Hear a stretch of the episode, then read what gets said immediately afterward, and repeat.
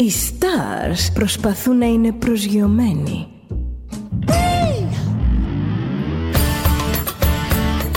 Ένα star είναι συνέχεια στον αέρα. Συνέχεια στον αέρα. Στο Δέλτα ζεις μαζί του.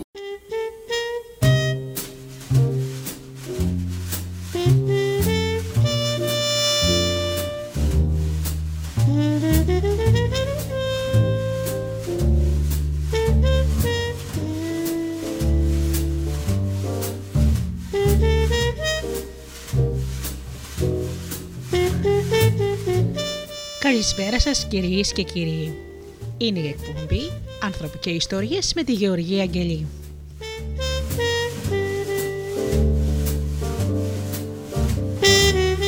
Ζωντανά, ζωντανά από το στούντιο Δέλτα, το ραδιόφωνο της καρδιάς μας.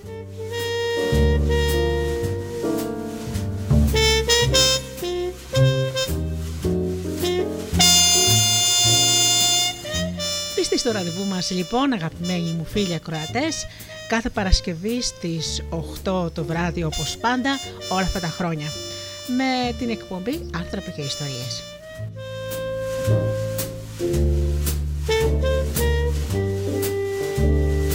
Σήμερα λοιπόν σας έχω παρουσίαση ενός βιβλίου που εκδόθηκε πριν από λίγες μέρες.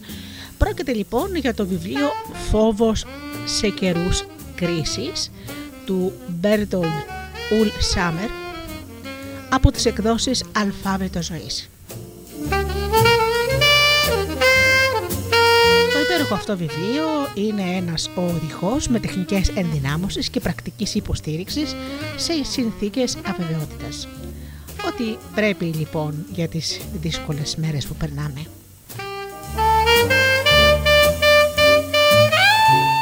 καλησπέρισω λοιπόν με όλη μου την αγάπη τους ε, φίλους μου, τους ακροατές που όλα αυτά τα χρόνια με στηρίζουν με την αγάπη τους. Καλησπέριζω λοιπόν τους ανθρώπους που μας ακούν δικτρολογώντας www.studiodelta.gr και βρίσκονται εδώ μαζί μας στη σελίδα του σταθμού. Να καλησπερίσω και τους ανθρώπους που μας ακούν από τις μουσικές σελίδες τις οποίες φιλοξενούμαστε όπως είναι το Live24 και το Greek Radios. Καλησπέρα και στους αγαπημένους φίλους που μας ακούν από κινητά και tablets. Και βεβαίως την καλησπέρα μου στους φίλους που συνδέονται διαμέσου του καινούργιου μας APE στην ενότητα ραδιόφωνο Ελλάδα FM στο Google Play.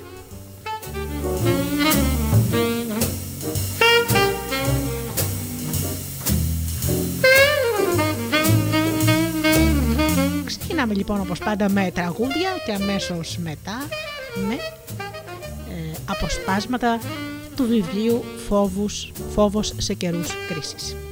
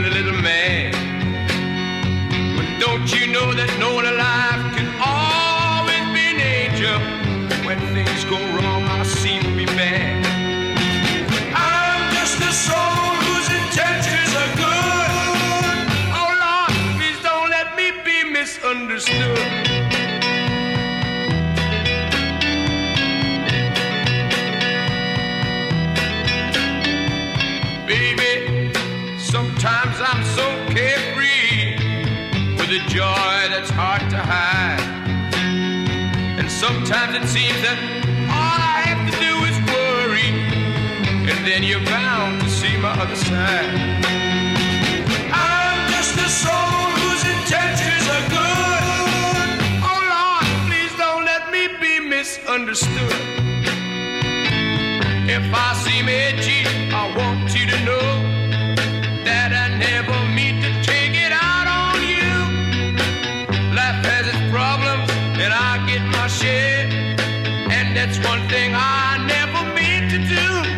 I love you. Oh, oh, oh, baby, don't you know I'm human?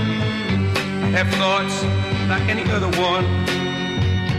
Sometimes I find myself alone regretting some foolish thing, some little sinful thing I've done.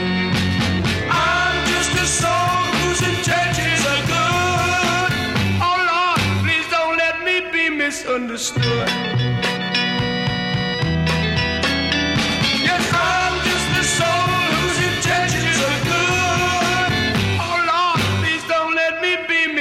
A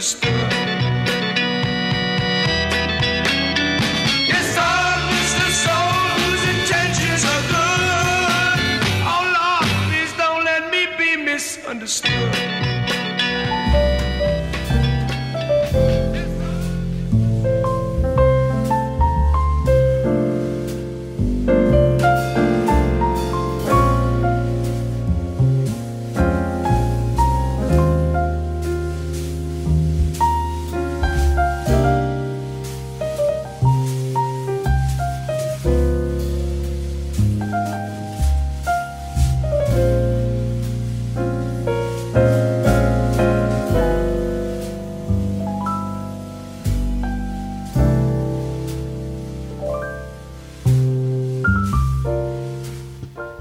Όμως ε, πρώτα μερικά πράγματα για αυτό το ξεχωριστό δάσκαλο, το Bertold Ulsamer.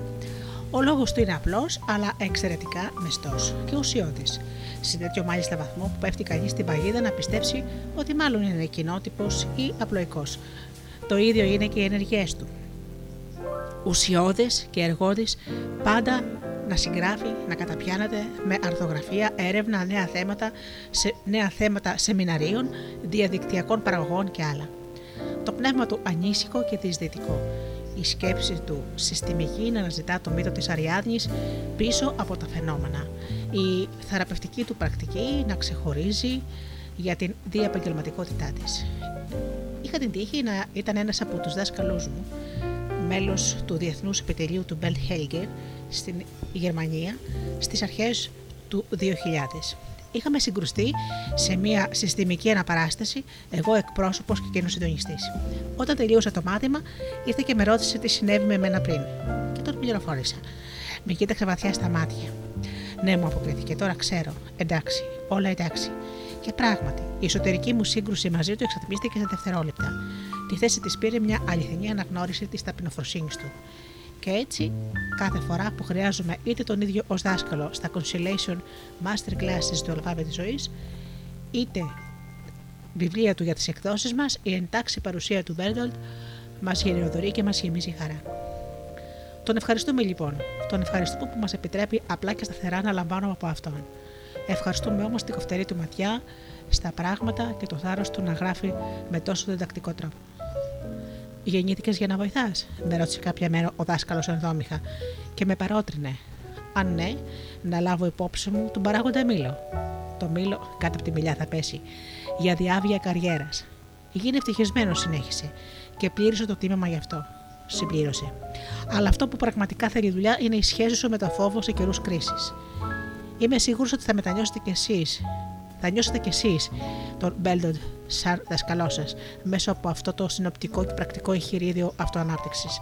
Και είμαι επίσης σίγουρος ότι θα συνεχίσουμε με το καλό να δίνουμε στο ελληνικό αναγνωστικό κοινό βιβλία συγγραφικής εκμάδα ενός άξιου ανθρώπου. Σε ευχαριστούμε. Νίκος Βαγιακάκος, Αθήνα, Δεκέμβριος του 2021.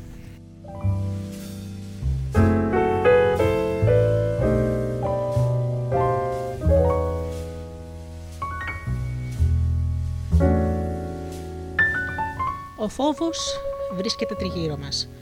Κάποιος δίπλα σας βύχει και προς στιγμήν κοιτάζετε τρομα... τρομοκρατημένοι. Στο λεωφορείο, στο μετρό ή στο δρόμο. Κάποιος άγνωστος σας πλησιάζει. Το νευρικό σας σύστημα μπαίνει αυτόματα σε επιφυλακή. Αυτός ή αυτή είναι άραγε υγιής. Μοιάζει σαν ένα κύμα που σας παρασέρνει ανεξάρτητα από τη θέλησή σας. Έτσι ακριβώς νιώθω, συχνά. Κι εγώ ίδιος, όσο και αν προσπαθώ να κρατηθώ μακριά από κάτι τέτοιο. Από καιρός σε καιρό διαπιστώνω ότι η εγρήγορση και η ανησυχία εξακολουθούν να με επισκέπτονται. Ορισμένα βράδια ξυπνάω χωρίς να μπορώ να κοιμηθώ ξανά και διάφορες σκέψεις με κατακλείζουν. Μήπως σας θυμίζει κάτι αυτό; Ο φόβος αποτυπώνεται σε μια κλίμακα με αρκετές διαβαθμίσεις, που κυμαίνεται από το μέτριο άγχος έως και τον πανικό. Με αυτό το βιβλίο έχω σκοπό να προσφέρω την υποστήριξή μου έτσι ώστε να συνδιαλλαγόμαστε με τους φόβους μας παραγωγικά. Ουσιαστικά πρόκειται για ένα πρακτικό εγχειρίδιο. Όσοι από εμάς νιώθουμε να απειλούμαστε από τους φόβους μας, ενδιαφερόμαστε ελάχιστα για το επιστημονικό υπόβαθρο του θέματος πολύ περισσότερο μας αφορά η απάντηση στο ακόλουθο ερώτημα. Αυτό που συμβαίνει τούτη τη στιγμή με βοηθάει. Θα σας παρουσιάσω λοιπόν μεθόδους τις οποίες έμαθα και εγώ εφαρμόσει κατά τη 40χρονη πρακτική στην εργασία μου ως ψυχοθεραπευτής και ως διοργανωτής σχετικών σεμιναρίων. Οι μέθοδοι αυτές προέρχονται από τη θεραπεία τραύματος, τη συμπεριφορική θεραπεία, τη συστημική θεραπεία, την υπαρξιακή ψυχοθεραπεία, τον NLP, νευρογλωσσικό προγραμματισμό δηλαδή, και τις οικογενειακές αναπαραστάσεις. Εγώ ίδιος εφαρμόζω τις μεθόδους αυτές στον εαυτό μου όταν και όπου απαιτείται. Το εγχείριδο αυτό χωρίζεται σε πέντε θεματικές ενότητες και αν δεν έχετε πραγματευτεί ξανά το ζήτημα του φόβου στο παρελθόν και στο παρόν, βιώνετε επιθέσεις άγχους που σας επεβαίνουν. Θα πρότεινα, θα πρότεινα να ασχοληθείτε με τα δύο πρώτα κεφάλαια. Εκεί θα δούμε το φόβο ως φυσικό συνέστημα καταρχάς, αλλά και τον τρόπο που σχετιζόμαστε σε αυτόν ως βιολογική λειτουργία. Στη συνέχεια θα προσεγγίσουμε τις σκέψεις που, περνούν, που γεννούν φόβο. Εάν αυτό που σας συμβαίνει είναι να κατατρέχεστε συνεχώς και βασανιστικά από περιξιακούς φόβους ή φόβους για την υγεία σας ή των αγαπημένων σας προσώπων, τότε ξεκινήστε με το κεφάλαιο 3 που σχετίζεται με την προέλευση του φόβου. Η ένταση των σημερινών σας φόβων τροφοδοτείται συχνά από παλιότερες προσωπικές εμπειρίες ή εμπειρίες από το γονεϊκό περιβάλλον ή τους προγόνους σας. Υπάρχει, υπάρχει επίσης ένα υποκεφάλαιο με τίτλο Ο πόλεμος δεν έχει τελειώσει ακόμη. Ορισμένες φορές φαντάζει ανεξήγητο το γεγονός ότι ο φόβος μας μοιάζει να είναι τόσο κατακλυσμιαίος. Μέσω των νέων κατευθύνσεων που θα δούμε μαζί, θα αποκτήσετε ξαφνικά μια νέα διάβια και θα ανακτήσετε την ικανότητά σας να ενεργείτε στο παρόν. Στη συνέχεια, ακολουθεί ένα κεφάλαιο με τους φόβους που προέρχονται από το μέλλον, εκεί όπου ο θάνατος περιμένει το καθένα μας. Στην καθημερινότητά μας, τείνουμε να αποδιώχνουμε από το συνειδητό μας την επίγνωση ότι όλα αλλάζουν γύρω μας, καθώς και το πεπερασμένο της ύπαρξή μας. Υπάρχουν όμως στιγμές που η επίγνωση αυτή έρχεται πιο κοντά μας. Εξαιτίας αυτού προκύπτουν αισθήματα πένθου και πόνου που σχετίζονται ακριβώς με αυτά τα δεδομένα της ζωής. Στο τελευταίο κεφάλαιο τίθεται το ερώτημα ποιες είναι οι στάσεις ζωής που βοηθούν στο εδώ και τώρα, να αφήνουμε τους φόβους μας πίσω. Τέλος, θέλω να σας να κάνω μια σημαντική σημείωση. Δυστυχώς η απλή ανάγνωση του εγχειριδίου αυτού δεν θα βοηθήσει ουσιαστικά παρά ελάχιστους ανθρώπους. Θα πρέπει να ενεργοποιηθείτε πραγματικά οι ίδιοι πνευματικά ή συναισθηματικά, έστω και με κάποιο βαθμό. Γι' αυτό και θέλω να σας ζητήσω το εξής. Για την ακρίβεια, η παρούσα κατάσταση το ζητάει από εσάς. Σε ορισμένα σημεία του εγχειριδίου θέτω ερωτήματα ή ζητάω να κάνετε κάτι προκειμένου να αντιμετωπίσετε τους φόβους και τις σκέψεις σας. Ακολουθήστε τα και χρησιμοποιήστε ένα τετράδιο όπου θα καταγράφετε τις απαντήσεις και τις σκέψεις σας. Αυτό θα αποβεί πολύ βοηθητικό. Είμαστε καλά ως εδώ. Απαντήστε λοιπόν στην επόμενη ερώτηση.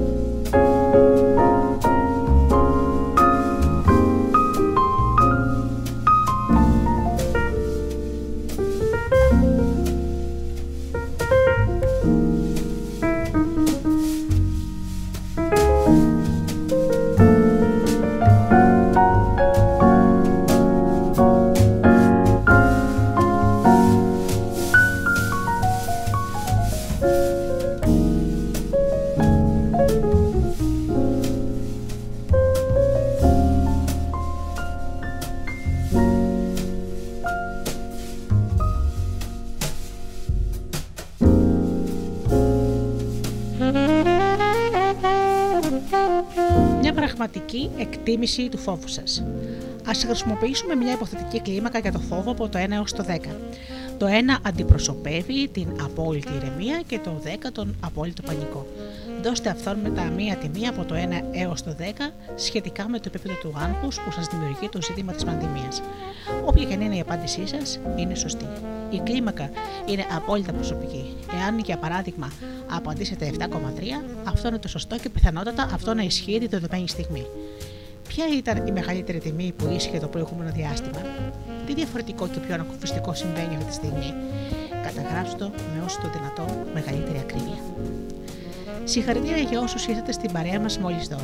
Οι ασκήσεις που έχω συλλέξει εδώ πιθανόν να μην είναι κατάλληλες για όλους ή για προσωπικά θέματα του καθενός. Αποτελούν απλά μια ευρεία συλλογή. Έτσι, μην διστάζετε να παραβλέψετε ό,τι σας φανεί περιττό και να ασχοληθείτε με ό,τι έχει πραγματικά νόημα για εσάς.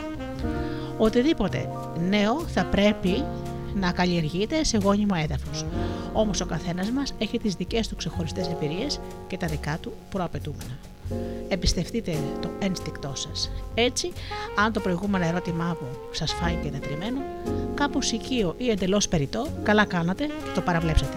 Ταυτόχρονα όμως η προτροπή μου είναι να μην διστάσετε να πραγματοποιήσετε κάποιο καινούριο βήμα. Αυτό βοηθάει το να σπάσουν τα κατεστημένα σχήματα σκέψης που όλοι δημιουργούμε. Εάν βιώνετε κάποιο μεγάλο φόβο, υπάρχει λόγος που συμβαίνει αυτό. Έχω την πεποίθηση ότι όλοι μας διαθέτουμε μια ανώτερη διάνοια, η οποία δεν είναι άμεσα προσβάσιμη μέσω της καθημερινής μας νοητικής διαδικασίας. Μάλιστα, υπάρχουν αρκετοί τρόποι με τους οποίους αποκαλούμε τη διάνοια αυτή. Ο διάσημος υπροθαρπευτή Μίλτον Έριξον την αποκαλεί ασυνείδητο.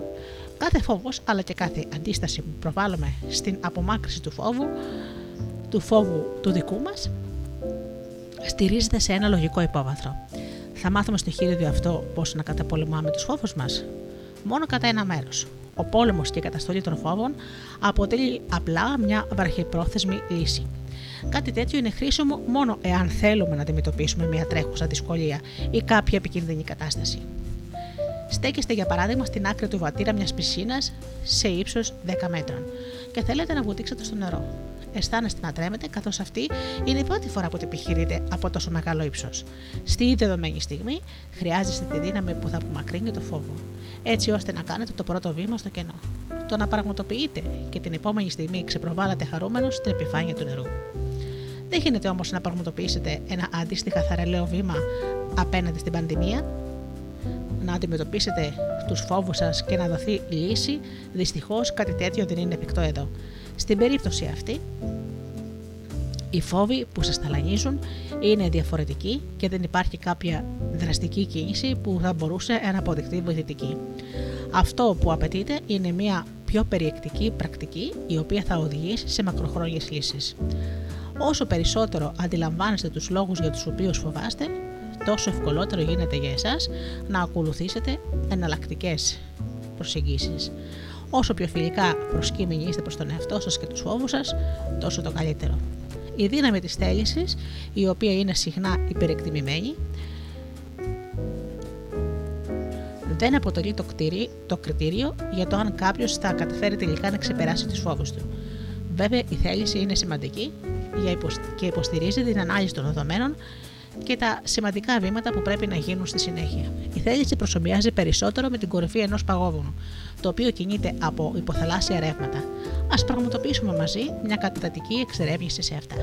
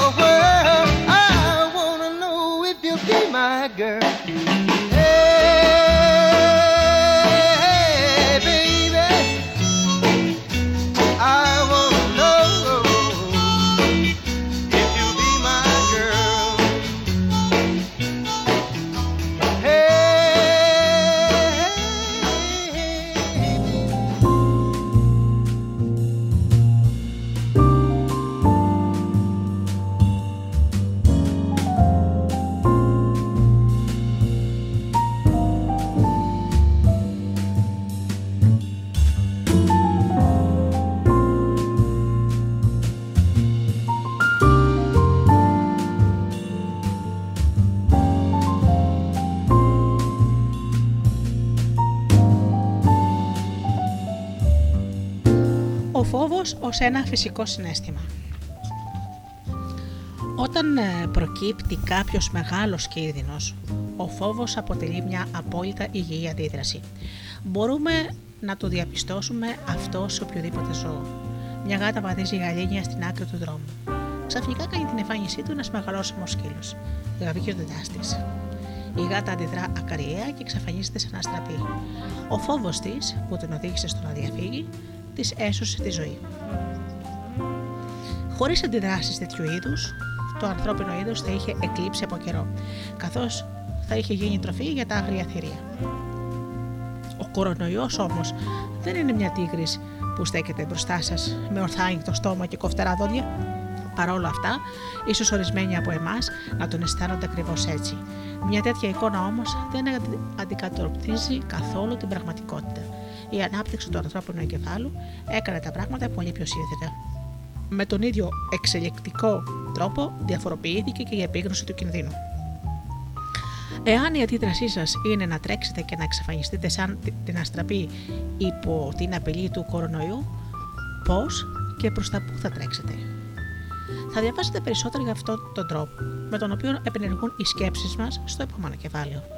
Καταρχήν, στο κεφάλαιο αυτό ασχολούμαστε με τον φόβο ως φυσική αντίδραση και τον τρόπο με τον οποίο μπορείτε να το χειριστείτε αυτό.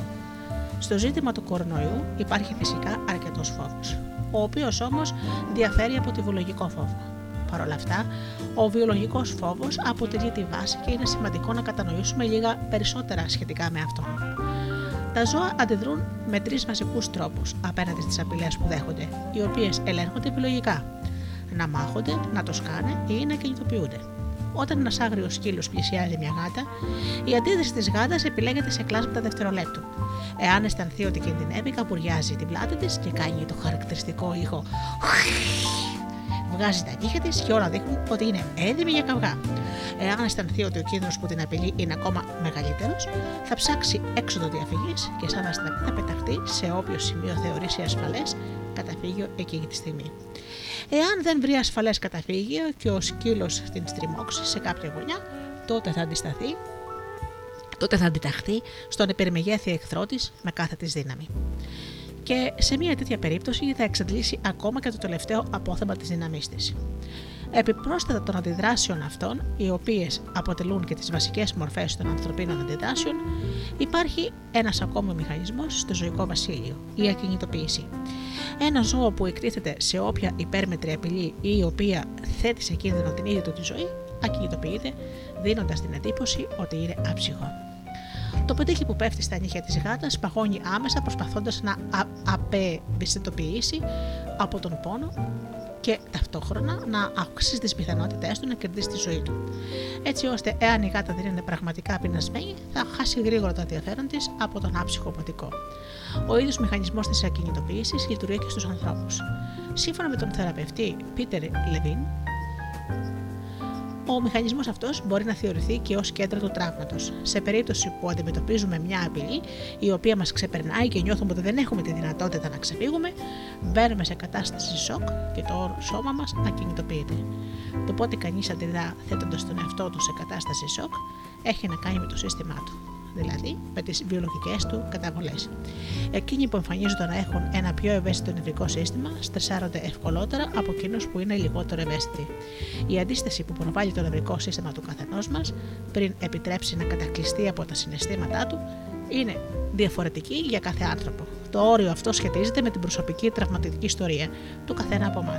Όσο περισσότερες τραυματικές εμπειρίες έχει βιώσει κανείς στη ζωή του, τόσο ευκολότερα θα νιώσει να κατακλείζεται απέναντι σε μια απολυτική κατάσταση και σχετίζεται επίσης με την τραυματική ιστορία της οικογένειάς του, το εκάστοτε ατόμου στο οποίο αναφερόμαστε. Θα επανέλθω σε αυτό το ζήτημα στη συνέχεια του εγχειριδίου. Γι' αυτό και κάποιος μπορεί να αντιδράσει σε κάτι που θα νιώθει ότι απειλεί με παράλυση.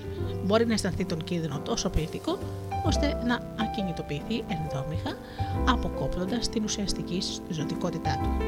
Δημιουργείται λοιπόν ένας άνθρωπος τύπου ζόμπι, μια κατάσταση κατά την οποία, αν και εμφανίζεται να λειτουργεί κανονικά εσωτερικά του, παραμένει εντελώς παγωμένος. Μάλιστα και παρόλο που το αρχικό σοκ ίσως να έχει παρέλθει, εξακολουθεί να διατηρεί την αρχική του ισχύ μέσω των συμπτωμάτων που αφήνει πίσω του. Στα συμπτώματα αυτά συγκαταλέγονται το άγχος, η κατάθλιψη, η σύγχυση και το στρες. Υπάρχουν μάλιστα αρκετές έρευνες οι οποίες έχουν καταδείξει τις επιδράσεις ενός τέτοιου τραύματος στο νευρικό μας σύστημα.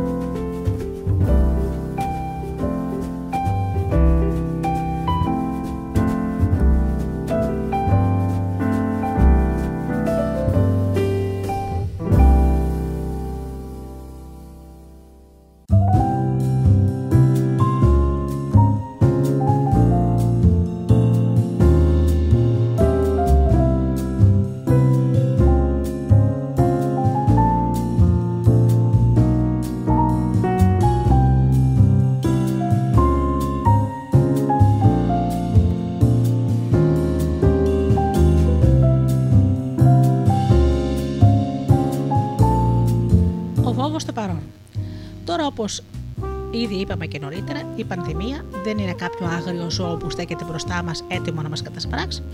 Επί του παρόντος, είσαστε ασφαλείς από το ιό και δεν θα αντιμετωπίσετε κάποια απειλή στα επόμενα δευτερόλεπτα, λεπτά ή μέσα στις επόμενες ώρες. Όσο περισσότερο το συνειδητοποιείτε αυτό, τόσο περισσότερο ο φόβος σας θα μειώνεται. Ο φόβος στο εδώ και τώρα. Σκεφτείτε για λίγο τον κορονοϊό.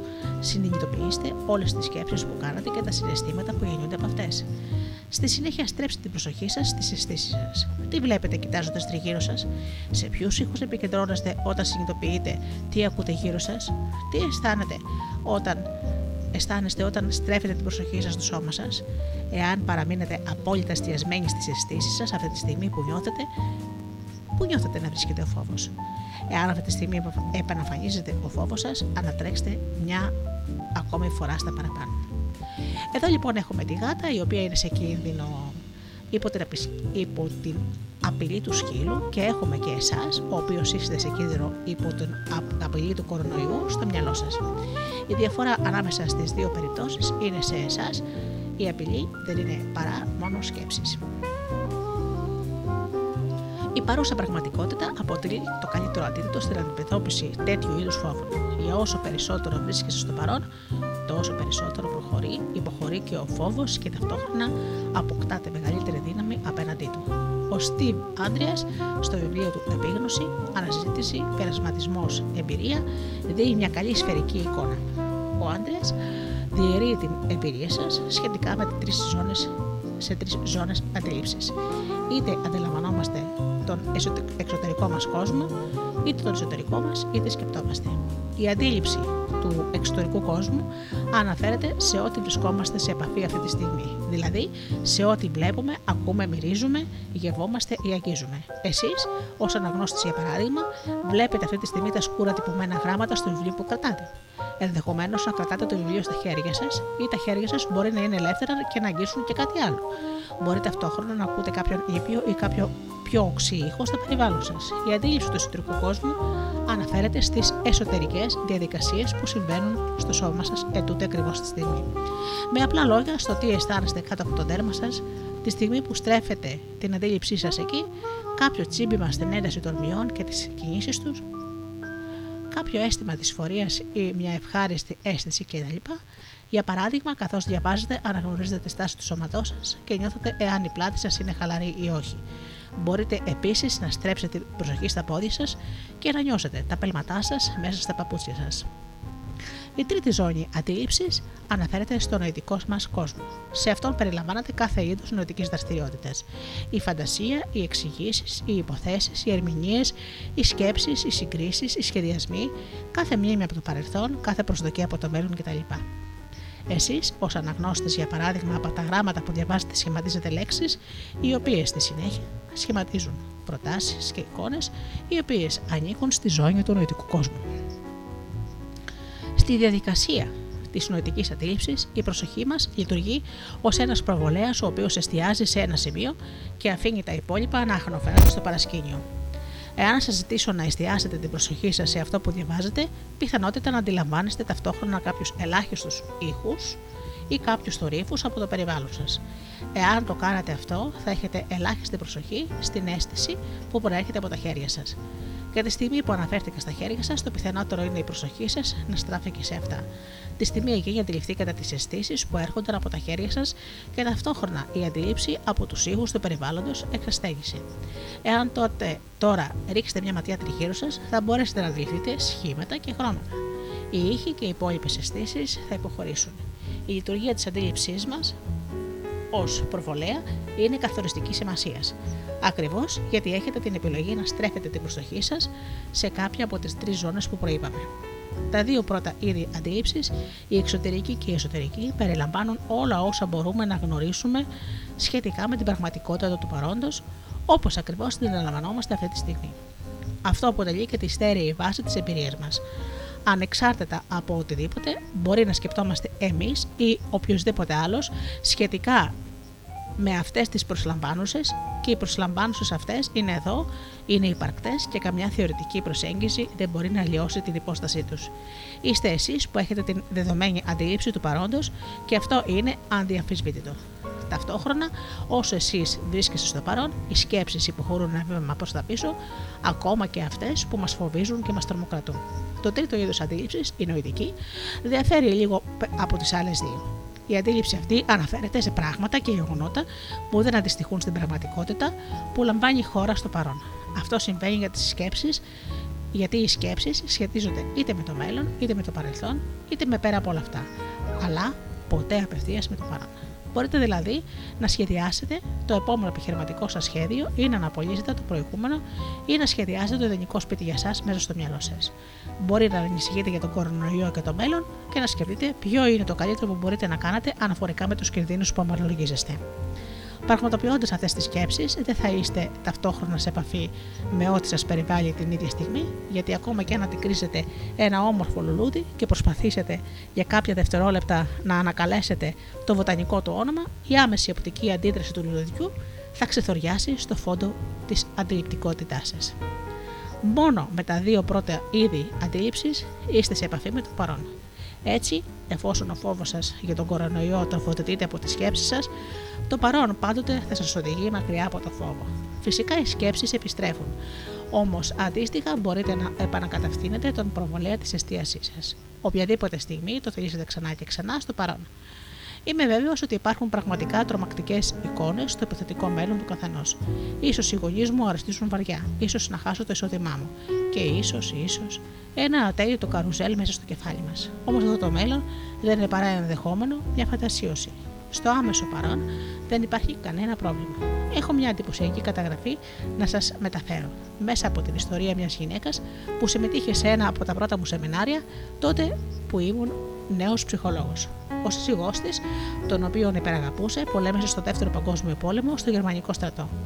Μετά από μία παραταταμένη θητεία στο μέτωπο του πολέμου, του δόθηκε μια άδεια δύο εβδομάδων για να επιστρέψει στα μετόπιστεν. Καθ' όλη τη διάρκεια των δύο αυτών εβδομάδων, η γυναίκα ζούσε με τον τεράστιο φόβο ότι κάτι κακό θα συνέβαινε στο σύζυγό της, μόλις επέστρεφε από την άδειά του ξανά στο πεδίο της μάχης. Και τις δύο εβδομάδες που ήμασταν μαζί, έκανα τη ζωή, τη ζωή μας κόλαση. Μετά το πέρας των δύο εβδομάδων, επέστρεψε στο μέτωπο και τρεις μήνες αργότερα έλαβα ένα τηλεγράφημα που μου πληροφορούσε ότι είχε σκοτωθεί. Αναλογίζομαι τώρα ότι σπατάλησα τις τελευταίες μας μέρες που θα μπορούσαμε να είμαστε καλά μαζί. Η γυναίκα αυτή κατέστρεψε κάθε όμορφη στιγμή του παρόντος τους με τους τρομερούς οραματισμούς της περί του υπερχόμενου θανάτου του συζύγου της, παρόλο που τελικά επαληθεύτηκε. Δεν υπάρχει ενοχή στο να λειτουργεί κανείς με αυτόν τον τρόπο. σω να κάνετε κι εσείς το ίδιο. Το ερώτημα όμως είναι το εξής: Έχει λογική αυτό; Ίσως, αυτό, ίσως αυτός ο τίτλος να φαντάζει λίγο παράδοξος, εφόσον μόλις μάθαμε πώς να μετακινούμαστε από το φόβο ευρισκόμενοι στο παρόν. Δεν είναι κακό να φοβάστε. Αυτή όμως είναι μια, απλό, μια απλώς δυνατότητα ανάμεσα στις άλλες. Είναι χρήσιμο λοιπόν να γνωρίζουμε και άλλους τρόπους αντιμετώπισης. Οι αισθήσεις μας αποτελούν τη βάση μιας επιτυχημένης αντίδρασης. Όπως υποστηρίζει ο νευροβιολόγος ερευνητής του εγκεφάλου Αντώνιο Νταμάσιο, η εξέλιξη των αισθήσεών μας είχε ως πρώτο σκοπό την προφύλαξη της ζωής μας απέναντι σε επικίνδυνες καταστάσεις, έτσι ώστε αντιδρώντας άμεσα να μπορούμε να παίρνουμε καλύτερη απόφαση για την επιβίωσή μας. Οι αισθήσεις αυτές έχουν υπάρξει εδώ και εκατομμύρια χρόνια και οδηγούν σε αυτόματες και συνείδητε αντιδράσεις, ακόμα και τα σαλιγκάρια έχουν αισθήσεις, καταδεικνύει ο Νταμάσιο. Όμως τα ανθρώπινα συναισθήματα είναι πολύ σύνδετα διότι οι άνθρωποι όχι μόνο έχουν αισθήματα και αισθήσεις, αλλά ταυτόχρονα έχουν και συνείδηση αυτών, καθώς και τη γνώση ότι τα αισθήματά τους σχετίζονται με την ιστορία και την αυτοβιογραφία τους. Καθώς λοιπόν αποκτούμε όλο και περισσότερη εμπειρία, γίνεται όλο και πιο δύσκολο να συνδιαλλαγούμε τα αισθήματά μας παρά με τις σκέψεις μας. Τα αισθήματα όμως έχουν μεγαλύτερη ουσία. Τα βιώνουμε πρωτογενώς, ενώ αντίθετα οι σκέψεις διέρχονται του νου και μπορούν να μεταλλαχθούν γρήγορα και με μεγάλη συχνότητα. Ταυτόχρονα οι σκέψεις μας συμπλέκονται όλο και πιο γρήγορα με έντονα συναισθήματα με αποτέλεσμα να γίνονται λιγότερο σαφείς και απτές. Έτσι καθίσταται όλο ένα και πιο δύσκολο να τις πραγματευτεί κανείς και να τις αλλάξει όταν αυτό είναι το ζητούμενο. Είναι το ίδιο που θα συμβεί σε μια σχολική τάξη εάν ο δάσκαλος απουσιάσει. Η πειθαρχία της τάξης θα διαλυθεί. Εκεί που βασίλευε αρχικά η τάξη και η λογική, τώρα επικρατεί η σύγχυση μπορούμε να θεωρήσουμε το φόβο σαν ένα παγόβουνο. Η κορυφή του φαίνεται ξεκάθαρα, όμως ο μεγαλύτερος όγκος του βρίσκεται κάτω από το νερό. Όταν ο όγκος αυτός μετακινείται στη θάλασσα, δεν είναι ο αέρας που τον σπρώχνει, αλλά είναι τα υπόγεια ρεύματα που καθορίζουν την πορεία του. Σε αντιστοιχεία, στη δική μας επιφάνεια, αναγνωρίζουμε εικόνες, ιδέες, επιθυμίες, φαντασιώσεις, το πώς θα θέλαμε να είμαστε και το πώς θα θέλαμε να αντιδράμε. Όμως είναι το άγνωστο φυσικό βάθο το οποίο καθορίζει κατά κύριο λόγο τις αντιδράσεις μας. Όταν κάποιος σκέπτεται, η νοητική του δραστηριότητα επηρεάζει συνεχώς τη φυσική του κατάσταση. Ακόμα και ένα αγωνιώδη συνέστημα, όπως ο φόβος, συνδέεται με ορισμένες σωματικές αισθήσεις και αξίζουμε λοιπόν να ασχοληθούμε μαζί τους.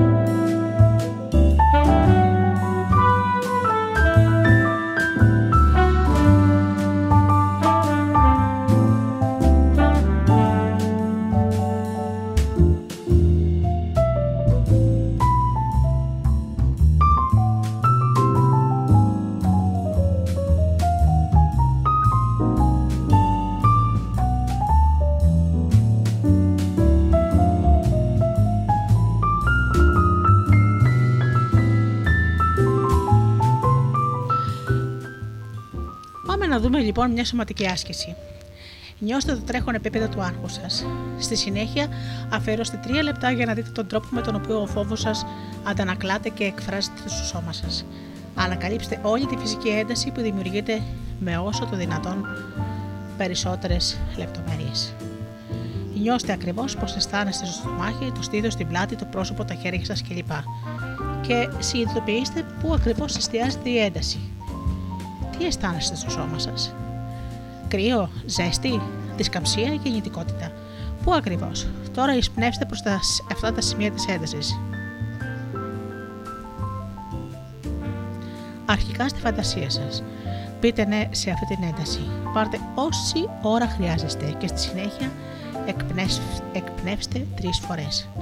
Όταν επαναξιολογείτε το φόβο σας, πώς έχει δια- διαπο- διαφοροποιηθεί αυτός;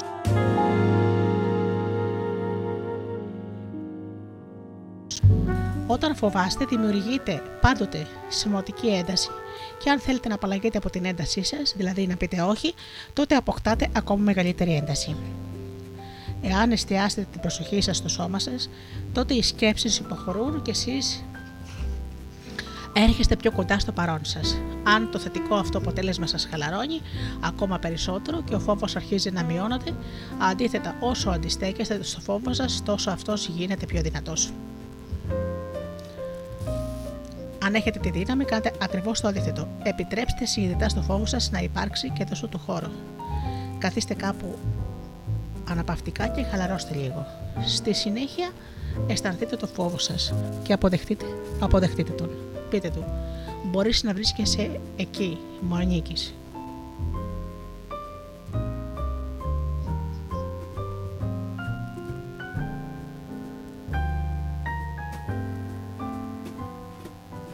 Δώσω του λίγο χώρο εσωτερικά. Επιτρέψτε στο, τον εαυτό σας να φεδιστεί λίγο βαθύτερα στο φόβο. Όσο μπορείτε να τον αποδεχτείτε. Αναπνεύστε συνειδητά και πείτε ναι. Αυτή η άσκηση μπορεί να είναι κάτι εντελώς νέο για εσά. Όλοι έχουμε συνηθίσει να διώχνουμε τα δυσάρεστα συναισθήματα. Γνωρίζετε όμως ότι με τον τρόπο αυτό δεν αλλάζει τίποτα.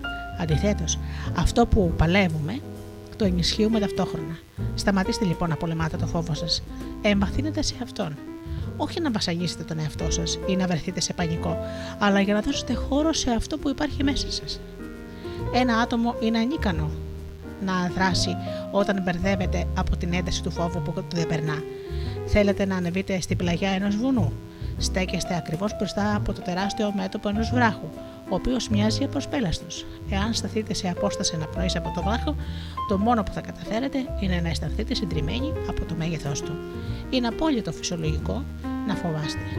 Το ζητούμενο εδώ είναι να πάρετε λίγη απόσταση έτσι ώστε να ανακαλύψετε από διαφορετική προοπτική τις δυνατότητες που υπάρχουν και θα σας κάνουν να πετύχετε την ανάβαση που θέλετε. Με τον τρόπο αυτό, ο αποσπέλαστος βράχος πάβει να είναι τρομακτικός. Εσείς ως ορειβάτες παίρνετε κουράγιο και λαμβάνετε τις αποφάσεις που θα σας βοηθήσουν να πραγματοποιήσετε μια επιτυχημένη ανάβαση.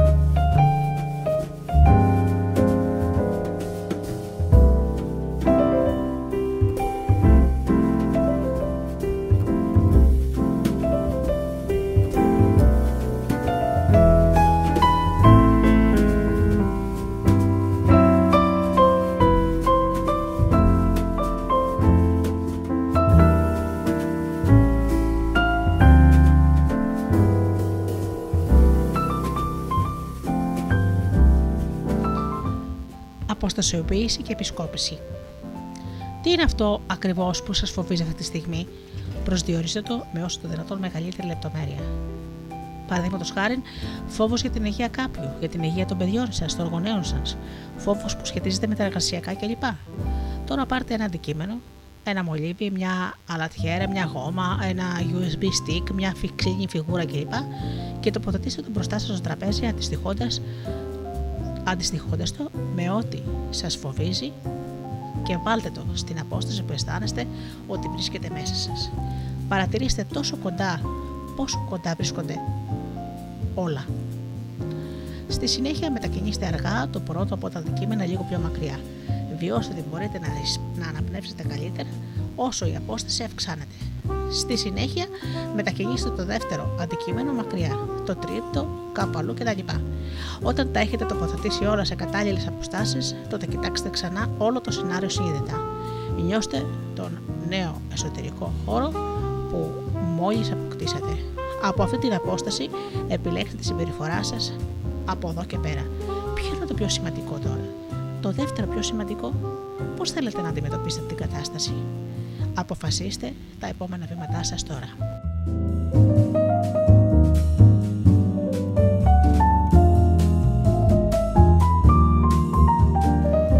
Η κατακοίδα του κεφαλαίου αυτού εστιάζει στο πώς μπορείτε να παραλύσετε ή αντίθετα να ενισχύσετε τον εαυτό σας. Ο φόβος βρίσκεται παντού γύρω σας. Κάθε ματιά στις ειδήσεις, στην εφημερίδα, στο διαδίκτυο, στην τηλεόραση, όλο το φωτοτού το άγχος μας. Οι πιο πολλές συνομιλίες αυτή την περίοδο, στη δουλειά, με φίλους, γνωστούς, περιστρέφονται γύρω από τον κορονοϊό και σίγουρα μαυρίζουν τη διάθεσή μας. Μπορείτε να νιώθετε κατά κάποιο τρόπο ως θύμα της πανδημίας και να βιώνετε καταναγκασμό γύρω από το ζήτημα αυτό. Εδώ μπορεί πολύ εύκολα να δημιουργηθεί ένας φαύλος κύκλος. Ο φόβος και οι αρνητικές σκέψεις δημιουργούν επιπρόσθετο άγχος. Το άγχος αυξάνει το φόβο και επιδεινώνει την κατάστασή σας, την υγεία σας, τις επιδόσεις σας και έχει αρνητική επίδραση στις σχέσεις σας. Έτσι εμπλέκεστε όλο και περισσότερο στην κρίση του κορονοϊού. Αναλύστε τη συμπεριφορά σας για να δείτε πώς πολύ αυτή θρέφει ή αντίθετα μειώνει τους φόβους σας. Εάν κάνετε μια σύντομη κριτική, τότε το επόμενο βήμα είναι να αντισταθμίσετε, να σταθμίσετε τις επιλογές σας. Γιατί είναι σαφές ότι μπορείτε και δεν θέλετε να αποστασιοποιηθείτε εντελώς από τις πληροφορίες και με όσα συμβαίνουν γύρω σας.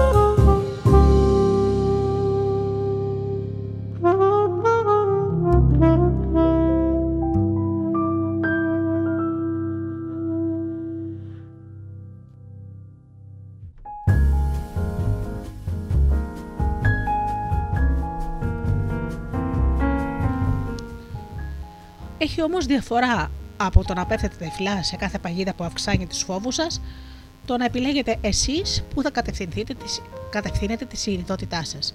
Δεν υπάρχει κανένας άλλος εκτός από εσά που θα κρίνει πόση αρνητικότητα θέλετε να δέχεστε και σε ποιο σημείο θα αρχίσετε να αντιμετωπίζετε το μέλλον σας διαφορετικά. Ανάλυση. Επηρεάστε το φόβο σας. Πώς η τηλεόραση, το διαδίκτυο και οι εφημερίδες επηρεάζουν το φόβο σας. Τι είναι αποδεκτό για εσάς ως σημαντική πληροφορία και τι δεν είναι καλό για εσάς επειδή επιδεινώνει την κατάστασή σας. Ποια είναι άτομα, ποια άτομα είναι θετικά για εσάς, οι συνομιλίες με ποιους ανθρώπους αυξάνουν το άγχος σας, ποια θέματα συζήτησης είναι ανεκτά για εσάς και ποια αυξάνουν το φόβο σας. Αφού κάνετε απολο- τον απολογισμό σας, μπορείτε να αποφασίσετε πώς θα φροντίσετε τον εαυτό σας με μεγαλύτερη συνειδητότητα στο μέλλον. Πώς θα πρέπει να γίνει αυτή η φροντίδα; Φροντίστε με τον καλύτερο τρόπο τον εαυτό σας και την ευημερία σας στο μέλλον. Αυτή τη στιγμή χρειάζεστε δύναμη. Μην απορροφάτε τίποτα ή ελάχιστα από όσα δεν είναι θετικά για εσάς. Απομακρυνθείτε από τις επαφές που αυξάνουν το φόβο σας. Με την κίνηση αυτή θα έχετε κάνει ήδη ένα πολύ μεγάλο βήμα προς τη σωστή κατεύθυνση.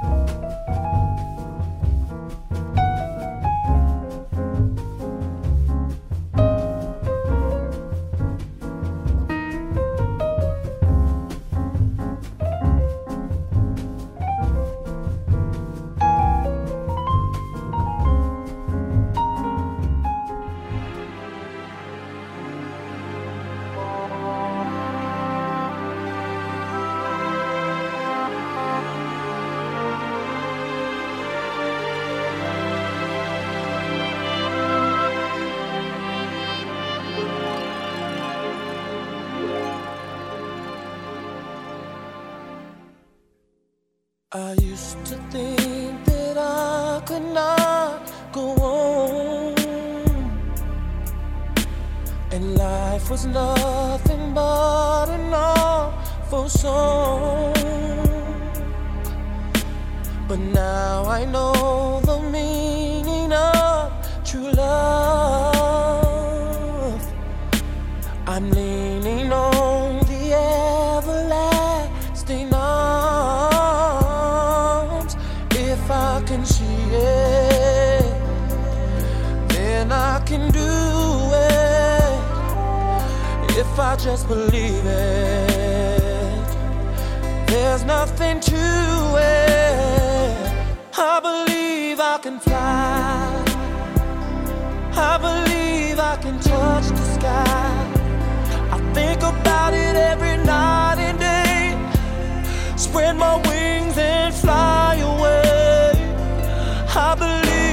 control.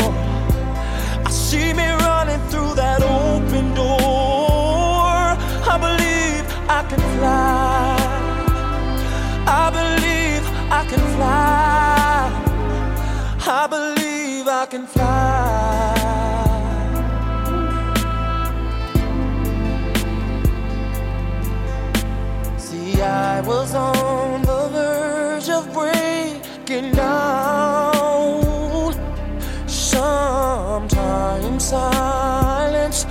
seems so long. There are miracles in life I must achieve. But first, I know it starts inside of me. Oh, oh if I can see it, then I can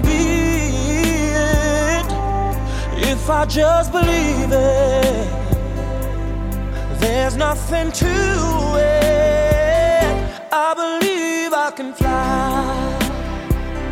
I believe I can touch the sky. I think about it every night and day. Spread my wings.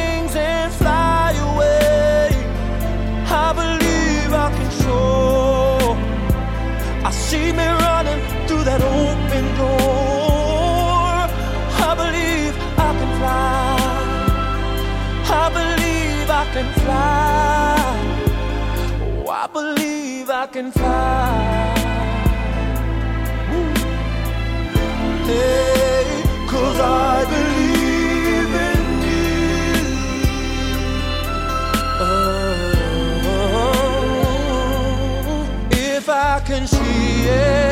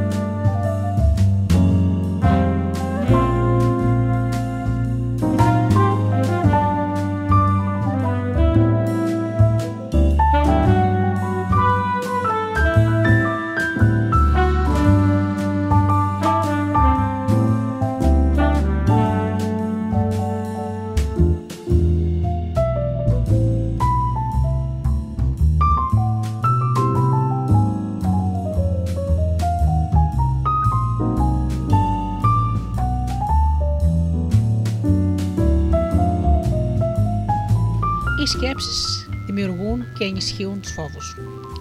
Ας ξεκινήσουμε μία άσκηση πρώτων βοηθειών, πρωτού βουτήξουμε βαθύτερα στον κόσμο των σκέψεών μας. Μπορείτε να κάνετε αυτή την άσκηση εάν οι σκέψεις σας, ε, αν οι σκέψεις σας κάνουν να πανικοβάλλεστε ή αν σας βασανίζουν σε μόνιμη βάση. Αναφερόμαστε σε καταστάσεις έκτακτης ανάγκης. Η ουσιαστική ερώτηση που πρέπει να κάνετε στον εαυτό σας είναι η εξής. Έχω όφελος από τις σκέψεις μου αυτή τη στιγμή; Βοηθούν στην επίλυση ενός προβλήματος; Εάν η απάντηση είναι αρνητική, τότε μια καλή άσκηση είναι η λεγόμενη άσκηση stop. Είναι μια κατάλληλη για όλες τις βασανιστικές σκέψεις που πραγματοποιείτε χωρίς να δίνετε κάποια λύση μέσα από τις σκέψεις αυτές. Πάμε να δούμε λοιπόν ποια είναι η άσκηση του stop για τις βασανιστικές σκέψεις. Μόλις κάνετε μια τρομακτική σκέψη, πείτε stop στη σκέψη δυνατά και καθαρά μέσα σας. Στη συνέχεια πραγματοποιήστε αμέσως συνειδητή επαφή για μια στιγμή με το περιβάλλον, κοιτάζοντας γύρω σας, δηλαδή που βρίσκουμε τώρα, ακούγοντας γύρω σας, τι αντιλαμβάνομαι τα αυτιά μου εδώ και νιώθοντας το σώμα σας, είμαι σε ένταση ή νιώθω χαλαρά, τι αντιλαμβάνομαι.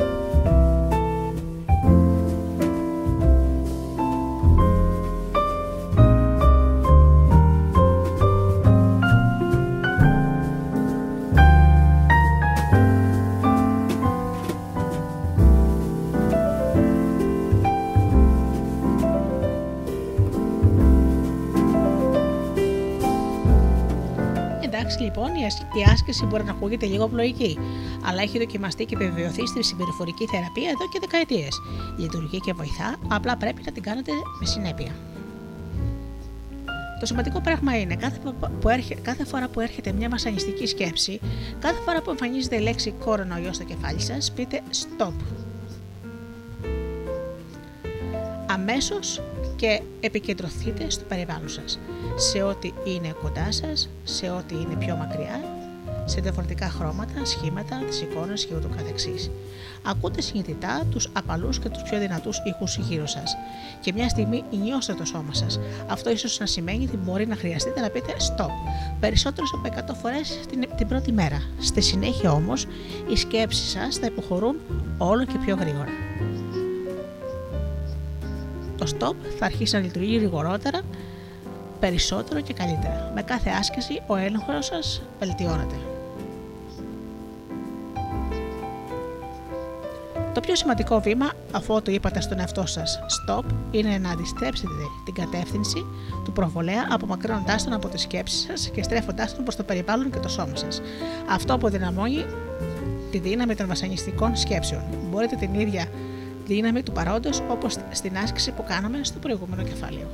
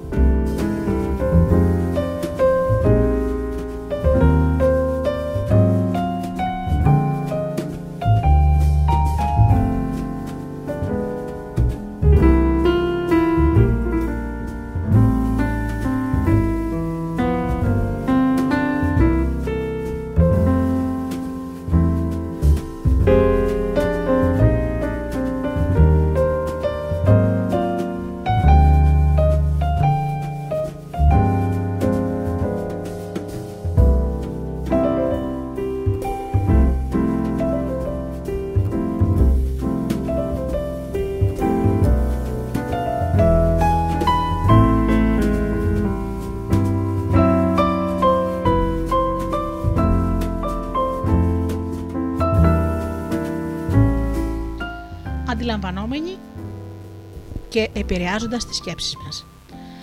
Βρίσκεστε στο σούπερ μάρκετ κάνοντας τα ψώνια σας και κάποιος άντρας θαρνίζεται πίσω σας. Στο τέλος του 2019 θα αγνοούσατε το γεγονός χωρίς καμία περαιτέρω σκέψη. Τώρα νιώθετε την καρδιά σας να χτυπά γρήγορα και αρχίζετε να υδρώνετε. Για μια στιγμή αισθάνεστε ένα μικρό σοκ. Ο κορονοϊός σκορπιζεί. Φόβο και πανικό γύρω μας. Εάν διαβάσετε αυτό το βιβλίο, σίγουρα επηρεάζεστε κι εσείς. Πώς όμως ακριβώς το κάνει αυτό ο ιό, δεν στέκεται μπροστά σας με όπλο, τότε πώς το κάνει; Η ερώτηση μπορεί να σας φαίνεται και η ίδια. Γιατί νιώθετε να βιώνετε αυτό το φόβο, αλλά πώς, πώς γίνεται; Γιατί τα πράγματα είναι διαφορετικά σήμερα από ό,τι ήταν στην εποχή πριν την πανδημία; Από πού προέρχεται αυτή η διαφορά, η κρίσιμη διαφορά είναι η εξής. Οι σκέψεις σας πυροδοτούνται αμέσως μόλις ακούσετε το φτέρνισμα πίσω σας. Έρχονται τόσο γρήγορα που δεν έχετε κανέναν έλεγχο πάνω τους. Οι σκέψεις που πιθανότατα κάνετε είναι. Θα μπορούσε να είναι άρρωστος. Φταρνίστηκε και σκόρπισε τον νεό στον αέρα. Τα σταγονίδια ίσως να φτάσουν μέχρι εμένα. Και ούτω καθεξής. Οι σκέψεις αυτές συχνά γλιστρούν ξανά στο παρασκήνιο. Εσείς όμως αισθάνεστε άμεσα το αποτέλεσμά τους, γιατί αυτές ακριβώς είναι οι σκέψεις που δημιουργούν το φόβο σας. Έχουμε λοιπόν το γεγονός του φταρνίσματος, στο οποίο εσείς αντιδράτε αυτόματα με τις σκέψεις σας και το αποτέλεσμα είναι ο φόβος. σω επειδή να διαβάζετε για τις νέες μολύνσεις στο διαδίκτυο, οι σκέψεις σας θα μπορούσαν να είναι: Υπάρχουν άρια κρούσματα στο περιβάλλον μου. Τώρα υπάρχουν, ίσως να υπάρχουν ήδη μολύνσεις στη γειτονιά. Ή αν συνεχιστεί αυτό, σίγουρα θα συναντήσω κάποιον που θα με κολλήσει και θα πρέπει να τεθώ σε καραντίνα. Μια σκέψη αποτελεί συχνά το σημείο εκκίνησης για περαιτέρω σκέψεις, συνήθως προς την ίδια κατεύθυνση. Έπρεπε να έχω κλείσει το μαγαζί μου. Αν δεν έχω εισόδημα, δεν θα μπορώ να πληρώσω το νίκιο και έχω πολύ λίγες οικονομίες. Θα χάσω τα πάντα και θα χρεοκοπήσω. Οι συνέπειες αυτών των αλυσιδωτών σκέψεων είναι οι ανησυχίες και οι φόβοι σας. Ανάλογα με τις σκέψεις, πτώχευση ας πούμε, που έχετε, οι αλυσίδες αυτές μπορούν να οδηγήσουν σε πανικό. Ο Θεέ μου, τι θα κάνω εάν ο σύντροφός μου νοσίζει από θανατηφόρα πνευμονία, ίσως ακόμα και αυτή τη στιγμή που διαβάζετε αυτή την πρόταση να βιώνετε κάποια επίδραση στον εαυτό σας. Τόσο ισχυρή είναι η δύναμη της σκέψης. Ωστόσο, δεν είστε θύμα στο έλεος των σκέψεών σας, μπορείτε να μάθετε πώς να αποκτάτε περισσότερο έλεγχο πάνω τους. Θέλω λοιπόν τώρα να σας δείξω τον τρόπο με τον οποίο μπορείτε να το κάνετε αυτό. Πρώτα απ' όλα είναι σημαντικό να συνειδητοποιήσετε τις αυτόματες προτάσεις που δημιουργούν και στη συνέχεια επιτείνουν το φόβο σας. Ένα σημαντικό ενδιάμεσο βήμα είναι να αξιολογήσετε αυτές τις αυτοεξελισσόμενες σκέψεις. Είναι γεγονός, είναι ρεαλιστικές, έχουν νόημα και με βοηθούν. Το επόμενο βήμα είναι να αποδυναμώσετε τις μη ρεαλιστικέ και χωρίς νόημα σκέψει, είτε με την κινητοποίηση άλλων σκέψεων, είτε με την απόσπαση του εαυτού μας από αυτές. Ακολούθως, νέες και χρήσιμες σκέψεις θα πρέπει να αντικαταστήσουν στις προηγούμενες. Διαβάστε ένα άρθρο στην εφημερίδα, ένα διδακτικό αφιέρωμα ή παρακολουθείτε τις ειδήσεις σχετικά με τον κορονοϊό. Τα ποσοστά μόλυνσης αυξάνονται ξανά από χθες. Οι σκέψεις σας παίρνουν φωτιά. Όλη η οικονομία θα καταρρεύσει τώρα και θα χάσω τη δουλειά μου. Όλες οι αποταμιεύσεις μου έχουν εξανεμιστεί και θα καταλήξουν να ζητιανεύω στους δρόμους. Και τώρα ο πανικός βρίσκεται πρώτον πυλών.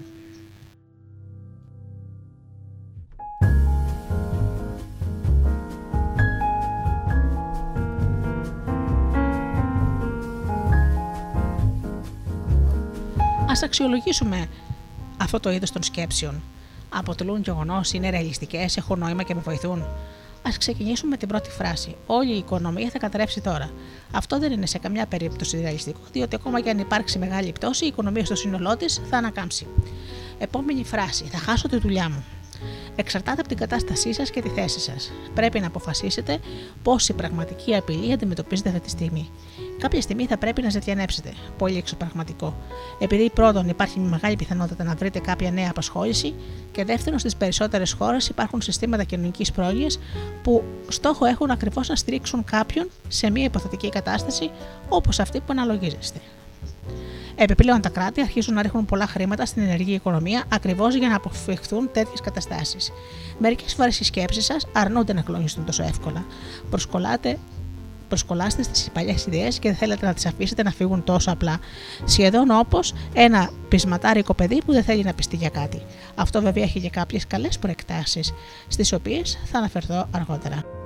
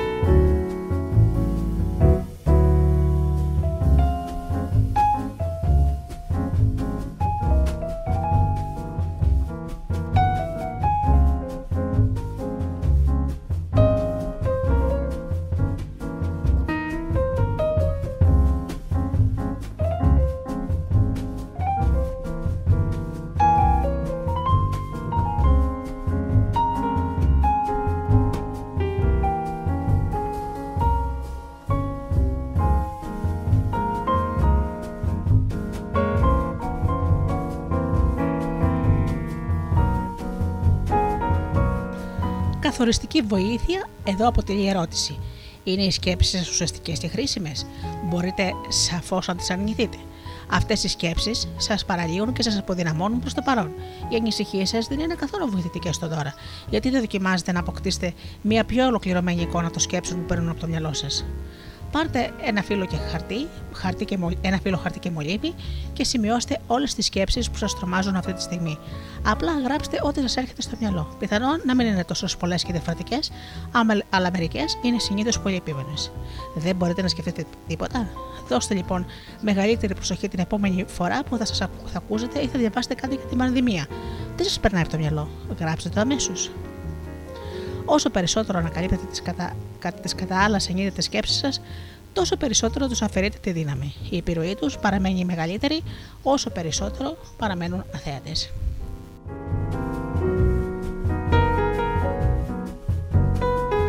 Όταν καταγράφετε τις σκέψεις σας στο χαρτί, αποκτάτε απόσταση από αυτές επειδή τις βάζετε στο χαρτί που βρίσκεται μπροστά σας, όπως ακριβώς με τα αντικείμενα που απομακρύνατε πριν από, το, από κοντά σας. Α κάνουμε το επόμενο βήμα λοιπόν. Διαβάστε αυτά που καταγράψετε. Κατά πόσο οι σκέψεις αυτές είναι αληθινές και ρεαλιστικές, σε ποιο βαθμό έχουν νόημα και θα σας βοηθήσουν; Πηγαίνετε σε κάθε σκέψη λεπτομερώς και γράψτε ό,τι σας έρχεται στο νου σχετικά με αυτές τις ερωτήσεις. Κάθε σκέψη από αυτές δεν είναι απαραίτητα εξωπραγματική. Δεν θέλουμε να δημιουργήσουμε μια τεχνητά θετική σκέψη στην οποία θα καταλήξετε τελικά να μην πιστεύετε. Στο να προσποιούμαστε και να λέμε ψέματα στον εαυτό μας δεν έχει κανένα νόημα. Σε επικίνδυνες εποχές όπως τώρα, σαν αυτές που ζούμε τώρα ακριβώς, θα πρέπει να είμαστε ιδιαίτερα προσεκτικοί. Αλλά είναι σημαντικό να αντικρίζουμε την καθημερινότητα στην πραγματικότητα ή μάλλον να την κρίνουμε ορθά. Αυτό μας κρατάει προσγειωμένους και μας δίνει τη δυνατότητα να δρούμε κατάλληλα. Το επόμενο βήμα είναι να ζητήσετε τις σκέψεις που έχουν νόημα και είναι χρήσιμες στην τρέχοντα- τρέχουσα κατάσταση. Αυτές οι ρεαλιστικές σκέψεις σας δίνουν δύναμη να ενεργήσετε κατάλληλα. Πώς θα τις βρείτε λοιπόν, έβρεση ρεαλιστικών, βοηθητικών και μη σχετικών σκέψεων. Έχετε καταγράψει και εξολογήσει τις αποδυναμωτικές σκέψεις σας. Ποιες ρεαλιστικές και νοησυχητικέ σκέψεις θα μπορούσαν όμως να πάρουν τη θέση τους, πιθανότητα έχετε ξεπεράσει και άλλες δύσκολες κρίσεις στο παρελθόν. Τι σας βοήθησε τότε, τι μάθατε από αυτό; Βρείτε νέους συλλογισμούς και τώρα γράψτε τους. Στο μέλλον θα έρχεται, θα έρχεται, αυτό, θα έρχεται αυτόματα κάποια από τις αρνητικές τρομακτικές σκέψεις σας.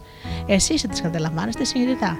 Υποδεχτείτε την σαν κάποιο παλιό φιλό. Α, πάλι εδώ εσύ. Στην συνέχεια, σταματήστε για λίγο και θυμηθείτε τον πιο χρήσιμο εναλλακτικό συλλογισμό. Εστιάστε σε έναν από τους αυτούς τους καινούργιους συλλογισμούς και νιώστε το ενισχυτικό τους αποτέλεσμα.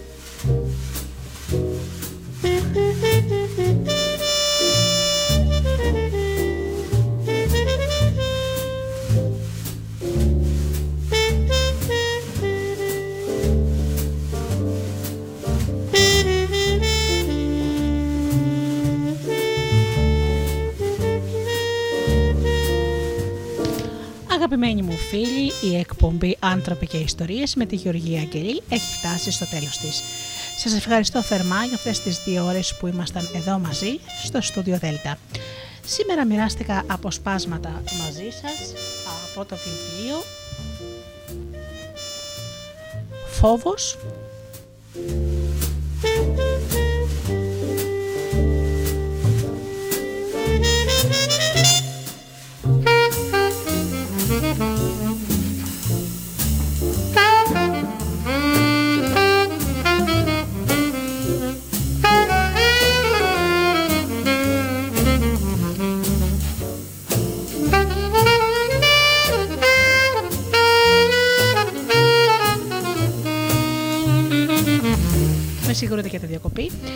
Σήμερα λοιπόν ε, μοιράστηκα μαζί σας αποσπάσματα από το βιβλίο «Φόβος σε καιρούς κρίσης» του Ουλ Σάμερ.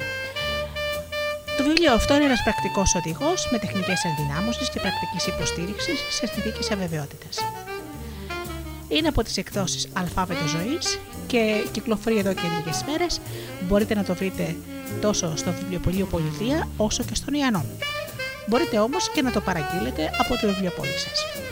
Αγαπημένοι μου φίλοι, σας φιλώ γλυκά γλυκά, εύχομαι να περνάτε καλά, να είστε καλά και αγαπήστε τον άνθρωπο που βλέπετε κάθε μέρα στο καθρέφτη. Καλό σας βράδυ.